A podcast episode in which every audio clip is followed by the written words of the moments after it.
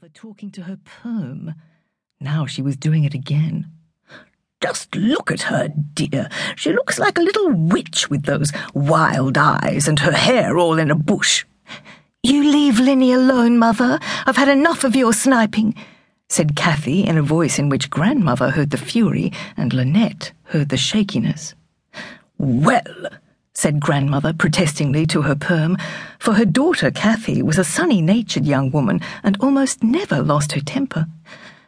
Don't mind, darling, said Kathy to ex Lynette. But the ex Lynette was taken by the idea of being a witch. Tell me some witches' names, Mum, she said. Well, there's Samantha and Tabitha, Kathy began. Oh, I don't want soppy TV names, said her daughter. Some real witches' names. They'd have to be old ones, said Kathy thoughtfully. Like Hepzibah or Susanna or Petronella or Abigail. That's the one, cried the girl. But it's so plain, so knobbly, so so awful, wailed Kathy. Grandmother smiled. Abigail could see quite easily that Grandmother thought she was plain and knobbly and awful too, so that settled it. From now on, I'm Abigail Kirk, she said, and as soon as I'm old enough, I'll change the Kirk too. So time passed, one way and another. Now she was fourteen, and as with many other girls of her age, her inside did not match her outside at all. The outside was nothing to beat drums about. Somehow she had missed her mother's winning quaintness and her father's ash blonde distinction. She was thin and flat as a board, with a narrow brown face and black coffee eyes so deep set that she had only to cry for ten minutes and they disappeared altogether. This was one reason why she never cried. She was known in the family as a clever student, a reserved girl, self contained. More to that one than meets the eye, said her grandmother with an ice cream smile. Dodgy. Instead of tweaking off grandmother's glasses and cracking them smartly across the edge of the table, as was her impulse, Abigail gave the old woman an ice cream smile in return, thereby proving that she was perhaps dodgy, or a girl who wished to be private. Outside, she was composed, independent, not very much liked.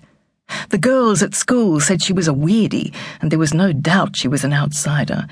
She looked like a stick in jeans and a tank top, so she would not wear them. If everyone else was wearing her hair over her face, Abigail scraped hers back. She didn't have a boyfriend, and when asked why, she either looked enigmatic, as though she knew twenty times more about boys than anyone else, or said she'd never met one who was halfway as interesting as her maths textbook. The girls said she was unreal, and she shrugged coolly. The really unreal thing was that she didn't care in the least what they thought of her. She felt a hundred years older and wiser than this love mad rabble in her class.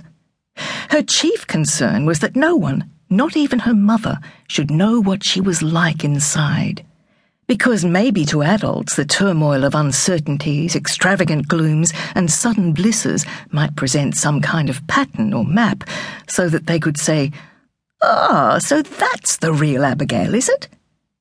The thought of such trespass made her stomach turn over.